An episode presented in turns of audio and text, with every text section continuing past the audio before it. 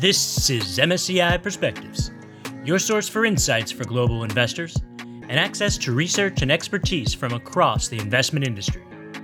I'm your host, Adam Bass, and today is August 11th, 2022. While there was no three day weekend, no patio furniture sales, and Hallmark did not produce a special line of cards, this past Monday, August 8th, was no ordinary Monday. For NASDAQ listed firms, it marked the first deadline for annual disclosure about their board's gender, racial and ethnic, and sexual orientation diversity numbers. While seemingly a narrow corporate governance issue that comes from one exchange in one country, the implications for companies and investors are quite notable. More data, more standardized data, means more informed comparisons as investors evaluate the companies that make up their portfolios. And as we'll hear from our guest today, shareholders around the world are looking for this data, not only for board diversity, but for diversity at all levels of a firm. If investors are going to make knowledgeable voting and investment decisions, they need to be informed. And the way they get their information primarily is through public disclosure. That's today's first guest. My name is Catherine McCall. I am the executive director of the Canadian Coalition for Good Governance, which is an organization representing institutional shareholders that manage approximately uh, six trillion in assets. There is a risk involved in investing, but you minimize that risk by having enough uh, information about what's relevant and can impact the investment. And so essentially, it gives them the tools. If they have this disclosure, it gives them the tools to engage with issuers and boards and to have a meaningful assessment and make decisions meaningfully in their voting and investment decisions. Our second guest today could not agree more. My name is uh, Harlan Tufford. I'm in MSCI's Toronto office, and I work on the uh, the ESG research team focusing on corporate governance uh, practices in the Americas. If you want to compare the financial performance of two companies, that's easy to do because you have consistent disclosure about financial performance. You can look at the revenue figures of company A and company B and understand uh, the the assumptions and the, the how that number was determined. But if you want to look at performance on diversity today, you don't have that same apples to apples consistent disclosure. And and what the Nasdaq diversity disclosure rule gives investors is that kind of consistent, uh, comparable disclosure, and it's going to allow investors to look at two Nasdaq listed companies and and understand, you know, in a consistent apples to apples way, you know, which one might be a leader and which one might be a laggard in terms of building a, a diverse board across a number of vectors. And this is this is data that right now investors can't really uh, deduce for themselves. You know, if, you can't understand how an individual director identifies when it comes to something like sexual orientation, um, and and looking at things like visible minority status uh, is also problematic unless you have the the director's own self assessment of, of how they fit in uh, to to that disclosure framework. Okay, I realize I started us down this path, but it does feel like we're getting just a little ahead of ourselves. What exactly is the NASDAQ rule? Harlan? So, in a nutshell, there's, there's three uh, things that companies are going to be asked to do. Uh, and the first one uh, starts this year, and that's to disclose details about the diversity of the board of directors. And what we mean by diversity, uh, the, the, the framework here is really modeled after the EEO1 uh, disclosure rules in the United States. For those of you keeping score at home, that's acronym number one for today. Well, number two if we count NASDAQ, but in any case, the EEO is the U.S. Equal Employment Opportunity Commission, also referred to at times as the EEOC. So these are disclosure rules that all uh, companies have to produce, and companies will now have to disclose how their board of directors uh, stacks up relative uh, to those categories.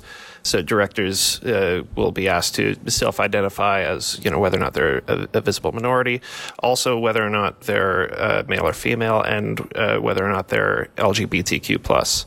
And then one year later, a comply or explain quota kicks in, and companies will have to have at least one diverse director on their board. And a year after that, the quota goes up to two diverse directors, including one director who is either a visible minority or LGBTQ plus, and one director who is a woman. The fact that the NASDAQ rule builds on the EEO framework, now, that's important because reporting within that framework is far from new for most U.S. companies. As our third guest for this episode explains. Hi, my name is Carrie Wong. I'm on the MSCI ESG research team and I cover financial sector. So actually, US companies with more than 100 employees have been required to report workforce, racial, and ethnic diversity data annually to the US EEOC since the 1960s. But the companies, they have discretion over whether to make this information public and over like what format or scope of the disclosures could be. Under the current EEOC categories, there are seven demographic categories, and each category is divided by male and female numbers.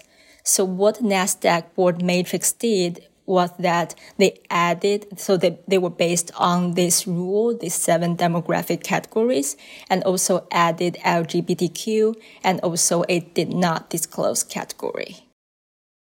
A did not disclose. So there is still the option for a board member, I guess, to just say they may not want to disclose that information and that the NASDAQ has allowed for that. Exactly. So both the EEOC and the NASDAQ board uh, data, they are on a self-reported basis, which means uh, either the board members or the employees, they actually can choose whether to disclose or not to disclose their gender and racial groups. So, what you might end up seeing for companies where the board doesn't want to participate in the rule, or, or uh, companies where one or more directors have personal reservations about sharing that information, is is that they'll uh, tick the "I choose not to disclose" box. The whole board might do that. Um, in which case, the the company will publish a diversity table that essentially has no diversity data, and that will be in compliance with the rules. And in terms of how often we might see not disclosed selected? Actually, based on the current data we have collected, uh, that not disclosed portion is relatively small. So still most of the employees or board members would choose to disclose. But like sometimes we just see like maybe a very small portion, maybe 1% to 2%, they just like chose not to. I would not say that would affect the overall examination of how diverse the board or the workforce is. It feels like the rule is coming into focus a bit, but before we move on, there is one aspect that Harlan alluded to earlier this idea of comply or explain. I asked him whether he could explain. So, if you want to make a company do something, if you're a stock exchange or insurer or regulator, you've got two options usually, and this is simplifying, but the first option is to just make them do it. Um, say that if you don't do this, you will be in trouble in some way or another. Um, or you can give them the comply or explain uh, option. And what that means is that you either have to do X, Y, or Z or explain why you didn't. And so it gives the company the option to, in this case, say why they were unable to uh, find diverse directors or, or why they chose not to prioritize onboarding diverse directors and making these forms of diversity, why they chose not to um, consider that as part of their board recruitment strategy. Are there guidelines for these explanations? No, NASDAQ has been uh, pretty hands off on the explanations themselves and have said that they don't intend to uh, assess the the quality or uh, substantiveness of, of the explanations. That's going to be left to investors. Um, so you could end up with a situation where a lot of companies are, are putting out kind of boilerplate statements um, that they consider many kinds of diversity in developing their, their board recruitment strategy and, and just leave it at that. Fortunately, for the sake of this discussion, we do have a live model for this type of board diversity rule in Canada. And that one's been in effect since 2015, so We have results to look at, and hopefully, the US as well as others around the world can learn from it. We'll get into some more specifics about the Canadian rule later on, but for now, we'll look to Catherine for lesson for the world number one. In this case, as it applies to comply and explain. One of the interesting things about comply or explain regime is that because it's not prescriptive and because it's not telling issuers what to do it shifts the from the regulator it shifts the onus onto investors to monitor police you could say what companies are doing. So with comply or explain there's there's no one but an investor investors to say you know that's not good enough or you're doing a great job with this. So it, it helps provide investors with a meaningful tool at ccgg we, we engage with uh, independent directors of about 32 company 35 companies a year. We know that it gives us a foundation i guess to be able to have a, a, meaningful discussion with boards about where they're headed what their plans are what their objectives are. Um, you know having to say whether you're considering uh, women in the uh, in your nomination process or promotion process for the executive officers gives you the it gives investors the ability to get some insight into what they're really doing and whether this is really a serious endeavor or not. I think we can tell from the quality of our discussions that if if the if the disclosure is meaningful, it's comprehensive, it's not boilerplate, then it provides a foundation for a much better conversation and it's also better for the issuers and the boards we deal with because the it, investors are much more likely to be understanding or cut boards some slack if they're not where you know they think they should be if they've got an explanation of what their goals are how how they're making progress towards those goals what they intend to do. Let's dig deeper. One of the reasons that joe and i wanted to have harlan on the show this week was research he had done on the rule back in february.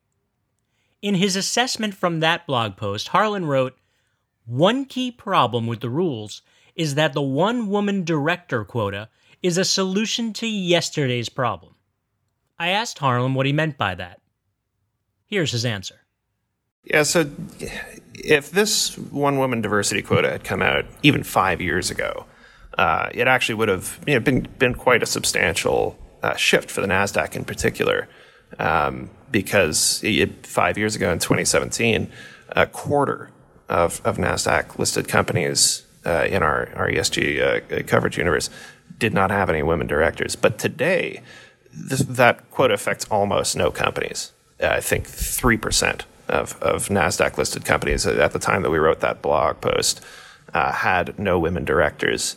And you, you, could argue that this new quota will you put uh, additional pressure on those, those you know, few holdout companies, those hardliners. But it is still a comply or explain rule. And these companies have gone this long, uh, showing a remarkable degree of uh, intransigence against you know what is a pretty important investor priority. And I'm not sure that this rule is really going to move the needle on those three, uh, the, those three percent of companies. So why even do it? I mean, Nasdaq must have known what you know. I think that it helps to distinguish Nasdaq as uh, you know, onboarding this important investor priority. The, the one woman director quota does reflect, um, I think, what a lot of investors see as a market standard, um, a, a, a, a, true bare minimum. Um, a lot of uh, institutional investors, for example, will have um, policies to vote against or withhold votes from directors if they if the board lacks any any women directors. So I, I think this kind of enshrines that uh, within that, that principle within within the, the, the regulatory or quasi regulatory framework of, of the exchange rules, and and you know helps to cement it as you know, really and truly the bare minimum a board can do. As we talked more about this, however, Harlan pointed to additional research that shed a less cynical light on Nasdaq's motivations. In Nasdaq's uh, pitch to the SEC to to implement this rule, uh, they they actually made a strong argument, um, citing a number of, of studies uh, showing a, a, relationship between financial performance and greater diversity. And, and one of the studies they cited uh, was a, an MSCI study from from 2015, which found that boards with uh, at least three women on the board, which which typically represents about a third of directors uh, on, on, the the average board. Those those boards with three women were associated with higher ROE return on equity, and and companies with no women directors uh, were associated with, with lower ROE over over the same five year uh, study period. So there there is a, a, financial relationship here, and we've also found that companies with with higher levels of board diversity also tend to um, have higher levels of gender diversity among senior managers, uh, and that that companies that are able to sustain their board diversity. So that's that means having three women directors for at least three contiguous years those those companies tend to perform better on environmental practices under our ESG ratings methodology. And and I think all of this ties into the idea that having more gender diversity on your board uh, gives gives you more diversity of thought, uh, which allows for better decision making, and that is ultimately what good corporate governance is about. In fact, we did a study in 2021 and we found that for companies with sustained board diversity, which means their boards have at least three women for at least three years, they exhibit higher growth in employee productivity. What we found is that, like for companies that has more diversity on their board, they also tend to have higher or better a tendency to have leading talent management practices. And when employees like have better profits and better benefits, they tend to generate more revenue on a per employee count. Okay. You've been very patient with me as we discuss the finer points of the NASDAQ rule, what we mean by comply or explain, and some of the very real reasons that board diversity is such a pressing topic for investors. But I did promise you a live example of the rule's big sister from the Great White North. And a live example you shall get. Most of our governance uh, regulations and rules in Canada are based on a comply or explain regime. Um, what that means with respect to the diversity, gender diversity disclosure rules is that issuers are asked to disclose certain elements and there's no penalty if they don't. They simply have to explain why they don't.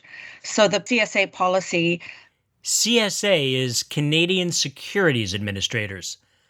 Unlike the Securities and Exchange Commission in the US CSA is less federal regulator and more umbrella group that's made up of local regulators in each of Canada's 10 provinces and three territories.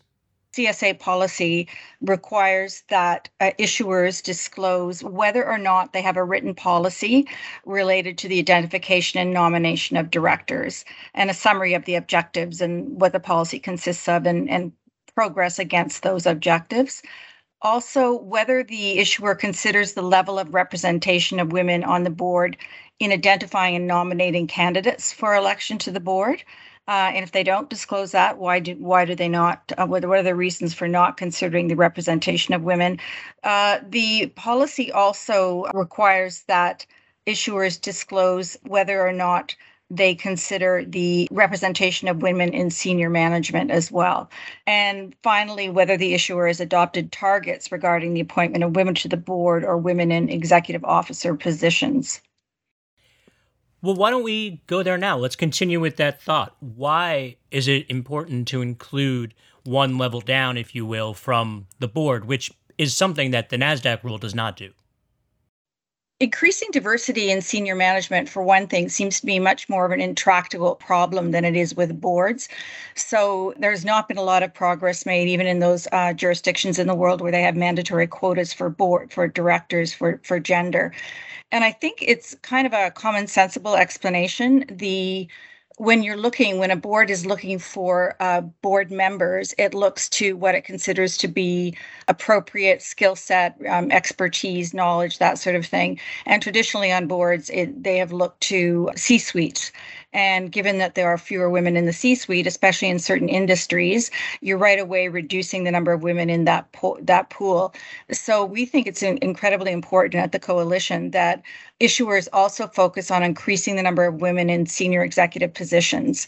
And that, I think, realistically can only be done if they also increase women's rep- gender representation throughout the organization. So starting in the you know the lower bottom levels of, of the workforce and working all the way through sort of an organic development. That's certainly logical. We asked carrie if she had looked into this as part of her research and what she'd found when she did. It's actually uh, hard to find a exact correlation between board diversity and executive diversity. And what we found through data collection process is that the companies also have different definitions of what are executive management and what are leadership. So they can either like only include CEO and their direct reports, and they can also include first level managers. So I would say like based on the current data constraint, uh, I'm not able to provide an exact answer at this point. However, what she did find when she looked outside the Americas, based on the data we found in 2021, among the developed markets, European countries had the highest percentage of companies with at least 30% women directors well, for emerging markets, uh, they have like slightly lower percentage on that, but they have slightly higher percentage of female CEOs. So even though it's a slightly higher, but the percentage of female CEOs among those companies is still at 5.4%, which is really low compared to the total workforce female representation and the representation even on board for larger companies, they tend to have more board members and also they tend to have like more diverse members, which means like either female or uh, minority uh, board members. The healthcare and financial sector, they had the highest percentage of female CEOs. While for energy and industrial sectors, they had the lowest, which I think would make sense because uh, actually in uh, the sectors such as healthcare and financials, they do have a higher percentage of women representation on their overall workforce. And also another thing I want to mention is that actually there are higher percentage of women on the CFO roles than on the CEO roles. Any thoughts on why that difference might be there? That's clearly a very important position and stereotypically or historically finance as you mentioned not necessarily an area where women would have risen to the top. I think that has something to do about the current or general responsibilities of cfos because they're more responsible for the accounting perspective or the finance management of different companies and women tend to uh, occupy more accounting or finance related roles. And I believe that's a major factor that lead to the higher percentage of female CFOs. But the proof, as they say, is in the pudding. Fun fact though, the original version of that saying is the proof of the pudding is in the eating. And while that's longer, of course, you you have to admit it makes a lot more sense. Let's listen to that part of my conversation with Catherine while I grab a snack. I'm, I'm suddenly very hungry. Simply put, has it worked? Has the makeup of boards changed? Yes, they have. Uh, I think there's disagreement about whether, or different views about whether the progress has been uh, fast enough or developed uh, in quickly enough, essentially, because we have seen increases. I think when the uh, regulation was adopted, the policy was adopted back in 2015, women comprised about 10% of the board seats on the TSX, which is our major um, stock exchange. Now, I guess this is seven seven years later, eight years later. Uh, on the TSX listed companies, it's about 5, 1,500 companies, 23% were held by women in last October. In the TSX 60, which is are the 60 largest companies which tend to have better governance in our experience in Canada, the, the number was 33%. And for the TSX Composite, which is about 230 companies and still larger companies than than perhaps the than most of the companies on the TSX. It's uh, 31%. What's very interesting, I think, is the fact that last year the number of women filling empty board seats was occurred at a rate of 39%, and that's key because if you if you replace women at a you know at a 1% per year, 2%, 10%, you're never going to get to gender parity on the boards. So I think that that we have seen progress. Whether it's enough is open, as I said, is a matter of your perspective. The CSA, which they um, are actually have put out for consultation and are considering right now um, whether to move beyond just the comply and explain because there is a sense that the the progress isn't hasn't been fast enough. So they're looking at okay maybe we should require or mandate that a target be set perhaps without setting what that target you know uh, prescribing what that target would be. And perhaps having term limits on a board uh, should be mandated as well. Definitely as you mentioned significant increase but have those been attributed directly to the rule or other factors? has there been any research around that? Actually, yeah, um, it's a good question. The Conference Board of Canada put out a report, I think in April 21, where their view was that there was no compelling evidence that the disclosure requirement had accelerated women on boards. They they were saying uh, suggesting that it could be put to alternate catalysts such as general social change, investors being more aggressive about it being an important issue. And so they said you could not conclude that. But however, there is a study out of the US that was uh, from last year as well and just updated as of July 22. So it, it's very recent, which seems to be very clear that women on boards, the number of women on boards increased compared to controlled companies um, because of the disclosure. And that's a very interesting study. Um, they also saw an increase in the gender diversity considered in board nominations. And there's more likelihood of adopting a target if you have to disclose whether or not you have one. So I, I think that my personally, I think that it's safe to say that it has had an impact. So hopefully the Nasdaq rules will as well. But they're very interesting because they're they're not as in comparison because they're not as expansive as our rules as I've just described them. So it'll be interesting to see whether that in itself has the kind of effect because I, I, think in, in the under the Canadian rules there has been this encouragement to consider the issue and focus on ways of, of getting it to be something that is more acceptable within the boardroom. So you know look at the look at the pool consider women when you're nominating. Uh, do you have a term limit? Is there board refreshment going on? So uh, it, it might make an interesting point of study further down the road about whether we think there's any differences between that those two approaches. Harlan concurred. So I think it'll be really interesting. I, you know, I think I speak for pretty much everyone, uh, all of my colleagues who, who make a living staring at proxy circulars. We're, we're going to be really interested to see how disclosure uh, around this changes board composition, uh, and if indeed it does change board composition. So looking at um, how NASDAQ boards looked in, in 2020 and 2021 and seeing how that changes through to, say, 2025. Um, and, and you know, whether or not this can be a catalyst for companies to maybe have more than one women director. You know, maybe maybe it will have a, a broader effect. We're just getting started on the journey of the Nasdaq rule, even as Canada's continues to evolve and new ones emerge. This year alone, we've seen new rules in the UK and Germany, and just this past June, Japan announced their framework of policies that would require large companies to publicly disclose on gender gaps. Though we focused mainly on gender diversity here, many of these rules, including NASDAQ, they also account for racial diversity as well as representation from the LGBTQ community.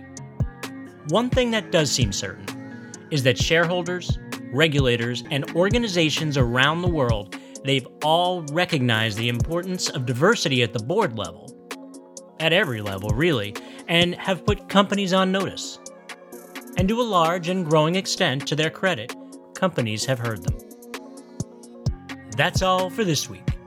A big thank you from Joe and me to Catherine, Harlan, and Carrie, and as always, to all of you for listening. Next up on the podcast, depending where you live, the debate over hybrid working either never went away or just feels like yesterday's news. But the impact on commercial real estate investments, particularly offices, that remains an open question. We'll look for answers with two industry experts.